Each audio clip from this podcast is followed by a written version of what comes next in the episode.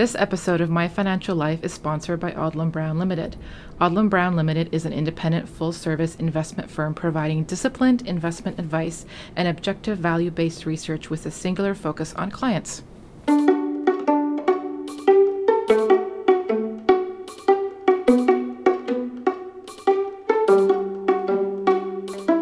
From Alumni UBC, this is My Financial Life, a podcast mini series about personal finance.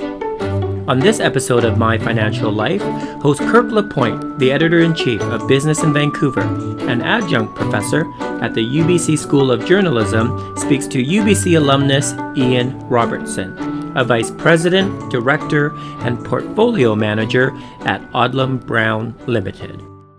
Today, on the program, we welcome Ian Robertson. He's a vice president, director, and portfolio manager at Odlum Brown. He's been a leader in what we know as responsible investment. He has vast experience in helping investors determine whether funds can be most ethically applied.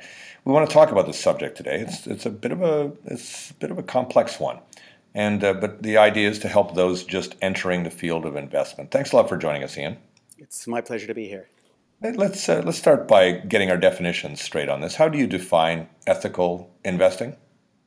So, ethical investing has a very long and strong history. It goes back more than 100 years. Uh, started with largely religious organizations, and when they invested, chose uh, not to invest in certain companies or certain sectors that didn't resonate with their values and that carried on um, s- sort of quietly as a part of the investment uh, industry for some time. And in the 70s, when the Vietnam War was on, a broader group of society came together and said, you know, we actually want to avoid stocks that are involved in the Vietnam War, companies that may manufacture arms or munitions. Um, and so it, it broadened out a bit from its historic religious base, and then we can think back to the apartheid issue in South Africa and largely led by campuses, including I remember when I was at UBC, uh, lots of uh, protests to divest from companies that were involved in South Africa. And so it, the uh, responsible or ethical investing broadened out even more.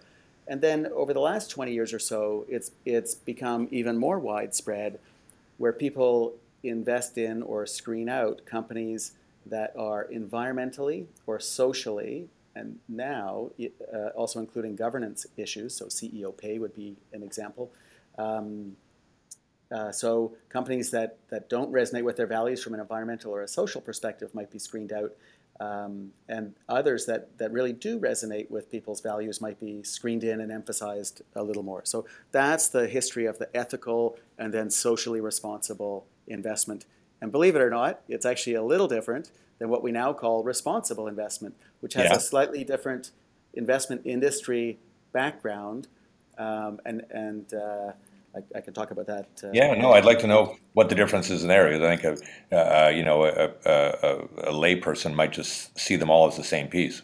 Yeah, absolutely, and that's generally they're they're sort of used interchangeably, but they do have different backgrounds and they do mean slightly different things. So the first part, this ethical or socially responsible investing, is really a values based thing, right? It's it's it's, avo- it's avoiding companies that really don't resonate with you or, and emphasizing ones that you do think are good, uh, making positive change. Responsible investment has its background in the, the coordinated part of it in a United Nations backed um, organization called the PRI, Principles for Responsible Investment. I've been to their offices in uh, London, England.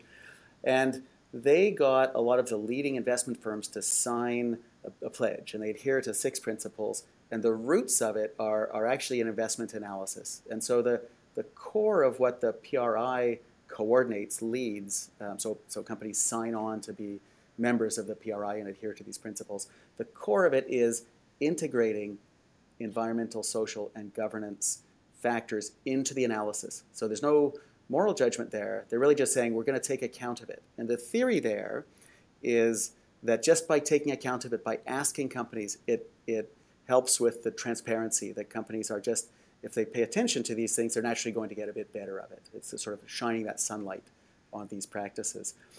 And also, these same companies, when they own stocks, if they invest in these companies, then they also use their ownership stake, their voice, their proxy votes, uh, to engage with companies and tell them, we want you to do a little better on this. We want you to be a little more transparent. Tell us how much water you use. Tell us what your supply chain management policies are when you're sourcing T-shirts from uh, uh, another country. You know, how do you ensure that the factory conditions are good, or what do you do with uh, toxic waste, or how much water do you use? Those kinds of things, um, and that leads straight to the the other main part of the PRI's work, which is really to to help the whole investment field become more transparent. So it's focusing on these issues and trying to bring sunlight to them and make them more transparent. And, and that helps everybody. The companies behave better. Governments have more information to work with as they set policies, to good policies, to nudge companies to do to have better uh, behavior. And uh, so, so that's the difference: the ethical roots versus the more investment analytical, responsible investment field. Okay, so as as an advisor, as an investment advisor, uh, reassure me here that you're not paying a big premium in order to involve yourself in this responsible, ethical field, that, that the returns are still there for you. The returns are absolutely there, 100%. Yeah. I, I, will give one qualification. So, the, the first thing I would say is if you have a stock portfolio, if you're working with an advisor and you're choosing stocks to put into your portfolio, you, you have every right to have stocks that you're comfortable with and, and not have stocks that you're not comfortable with. The thing you want to pay attention to, and this is where it comes back to the performance, is that you still generally want to adhere to good principles of diversification. You want companies in different sectors, maybe that work in different parts of the world, that are diversified to, um, to, to, make sure that you get the best return with the lowest amount of risk. There have been a lot of studies. Some showed, they used to show a little bit of underperformance. More recent ones have showed a little bit of outperformance. In my opinion, the, the performance of ethically screened uh, funds, investments are going to be very similar to ones that are not. And in all likelihood, you as an investor will do better because you're more comfortable with what you have. You're more likely to have confidence in it, to hang on in tough times. And so uh, you should have exactly the same performance, and your, your own sort of behavioral aspect will actually lead to a better outcome than if you have things that you're not comfortable with. Yeah, you, you talked earlier about uh, about some of the ways in which uh, these um, these funds are uh, are identified globally, and and uh, a little bit of a seal of approval that that seems to exist on some of them. How difficult is it, though, to really align your value system with your investment? Well, it's that's a very good question. So, if you're working with an advisor and you're picking stocks directly, uh, actually having investments in your portfolio that, that resonate with you and, and avoiding ones that don't resonate with you is, is quite easy. But it does beg a second question, which is how, how do you know exactly what companies' practices are behind yeah. the scenes, you know, beyond that sort of brand name? And uh, there are um, third-party information providers that, that provide um, you know, even letter grades really on their, on their behavior. And uh, but, but it costs money to get that kind of information. So some advisors will pay for that, some firms will pay for that, some funds uh, will use that as an input um, to make sure, first of all, that they're analyzing companies well, they're getting all the information. This is information that's not necessarily in their financial statements. It's qualitative information. So they'll make sure that goes into the analysis. And, and it can also be used as a kind of ethical screen. Are there controversial things in the background? Are there, do their practices resonate with what their image is? And we have that kind of research uh, at my office, and uh, it's surprising sometimes what uh, the perception of some companies versus when you look under the hood, so to speak, and uh, yeah, see some of the operations. So you say you know it's a bit difficult to look under the hood. You've got to get some advice and all that. At the risk of really giving you a commercial here, is it necessary to have um, assistance in all this? Can you really try to go it alone all that easily? Uh, well, not easily, but you certainly can. Yeah, you know, if, if you think of the three broad channels through which investors access the markets, uh, they, they can go to a discount broker, and they're going to get charged whenever they do a transaction a very small commission, uh, and they're they're essentially doing all the work themselves, and that's great for those that want to do that and do the work. Uh, they can do it. And, and with some digging, they can find out th- these types of qualitative uh, issues as well and make their own judgment, just like they're making a judgment on the valuation of a company, looking at its income statement and its balance sheet. So, sure, absolutely. Many other people will go to uh, some kind of value added advisor if they're buying stocks directly. Would, historically, we would call them stockbrokers, but probably financial advisor is a better term these days. yeah. uh, a sort of more inclusive term, and and they're going to they're going to get value added advice on is this company worth investing? Is it is it a is its valuation good? And they'll also be able to get more information about a lot of these qualitative aspects. Uh, not not all firms and not all advisors will have access to this, but more and more, this is also the type of information that uh, financial advisors are offering. And the third channel is that you can actually delegate the management of your investments to a portfolio manager. Um, and that portfolio manager is, is invariably going to ask you, do you have any ethical concerns? Are there things that we should avoid uh, that, um, or is it just an open mandate? We, we, you want to get the best return, and, and different people will have different responses to that. So, those are sort of the three channels, and it's different levels of work for the individual. Yeah. Do, do you find that typically the, the, the kind of investor that this attracts is somebody that actually does nurture the investment a little bit more, is a little bit more on top of it all the time, looking for the behavior of a company, whether it's running into any any issues, uh, on the lookout for other companies that might be like-minded. Is, is this a more active investor in your view? That's you know that's a very interesting question. Um, in my experience, it's it's actually been slightly different. It's been issues that bother people. So, for example, it is that supply chain management where people think of the labor practices that get highlighted from time to time in, in factories for all kinds of uh, companies that we buy products from.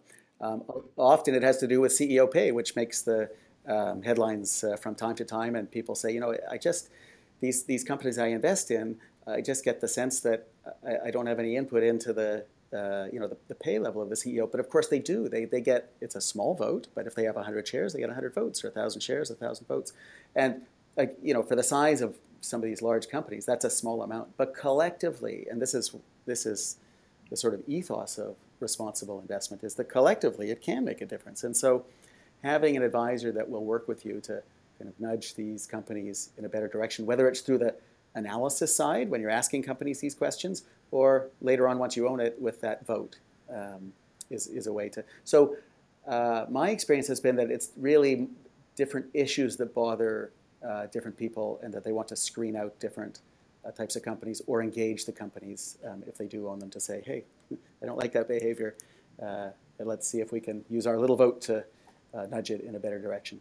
So, if you're going to employ an investor, an advisor in this case, you direct that advisor to always be on the lookout for wild CEO pay or a labor practice issue, or you know, keep keep your heads up for those kinds of things that that are bothersome to you.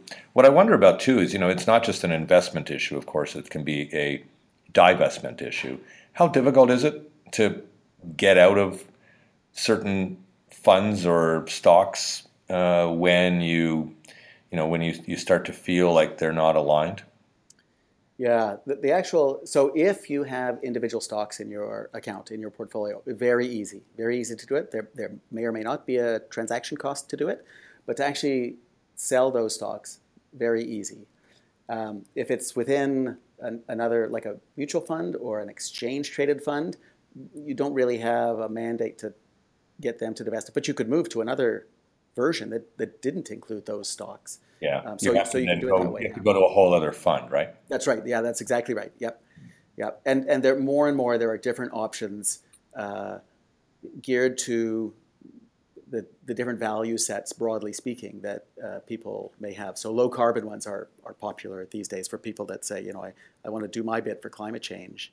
Uh, so I want to have a low carbon uh, fund or investment portfolio. But it does beg a second question, Kirk, which is does, does it actually do anything? So, again, the first point is you don't have to have anything in your account, in your portfolio that really bugs you. You, you really don't. As, as long as you still stay broadly diversified, you, will do just fine. Um, but the question about whether it does anything, when you divest from oil companies, for example, if you sell all of them, um, it in all likelihood doesn't actually have any financial impact on that sector or on those companies because you're selling it, someone else is buying it. It's a bit like I, I use the analogy of, uh, you know, if you have a, a can of oil-based paint, which we don't really use anymore because it's the sol- solvent-based and it's not good for the environment. Um, but if you have a can of that in, in your garage and you just move it to your neighbor's garage, the world is no better. You've just made yourself feel better. It's not in your garage anymore.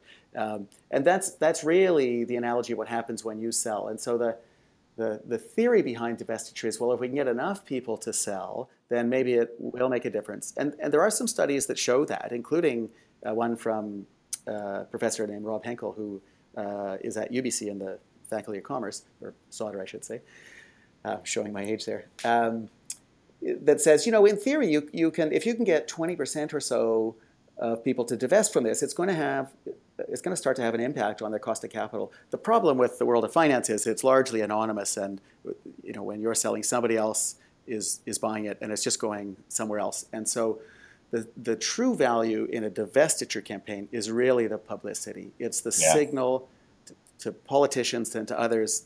We mean business with this. Come on, let's let's get going. And, and is that and is that better in your view than simply trying to wage a bit of a public misery campaign for that company to as a shareholder to get them to get out of a particular activity? Well, I, I think it's a very effective uh, PR platform um, to get companies to move and to get governments to move. Um, so again, I don't think it actually has an impact on their finances, but it, it's certainly. I mean, all of us have read lots and lots, and it happened at UBC as well campaigns to get endowments, university endowments, to divest from uh, oil. And I think the value in that is tremendous, to get people thinking. And really, what we should be thinking is okay, great, maybe I want to be part of this and tell people I've done it. Um, you know, I still want to get the broad investment returns, but I'm happy to divest from this sector or another one that bothers you. But the key question we need to ask ourselves is well, what are we going to do as individuals? Are we going to ride our bike to work? Are we going to you know, go, go uh, largely a plant-based diet? Are we going to fly less often? Those kinds of things. I mean, those, those things really do move the needle as well. Yeah, I guess my last question to you would be, uh, it's one thing to be either investing or divesting in these funds, but if you if you don't lead a congruent life with that, are you really making much of a difference? No, you're not. I mean, we shouldn't overstate how much difference uh, things like divestiture. I mean, really, what we're doing when we when we divest or screen ethically is we're we're we're trying to nudge somebody else to do something. And, and companies are big. Uh, don't get me wrong; they have a tremendous impact on the environment. But we also need to look at our own actions and say, uh, "Yeah, I should I should take the bus to work." Nudge yourself first. Yeah. But yeah, and you can do both. We really should do both. Yeah. Yeah. Ian, it's been a pleasure talking to you today. Thanks a lot for your help today on the podcast. It's been my pleasure, Kirk. Thanks.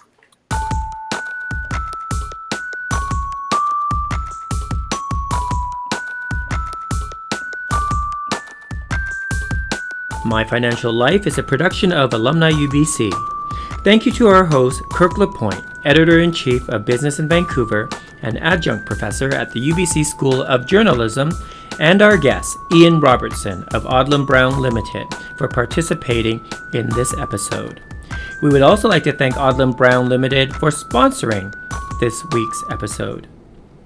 On the next episode of My Financial Life, Kirk will speak to Amanda Butler of Alumni UBC's travel partner Worldwide Quest about the topic of travel hacks and managing your travel finances. Episode 3 of My Financial Life drops next Tuesday.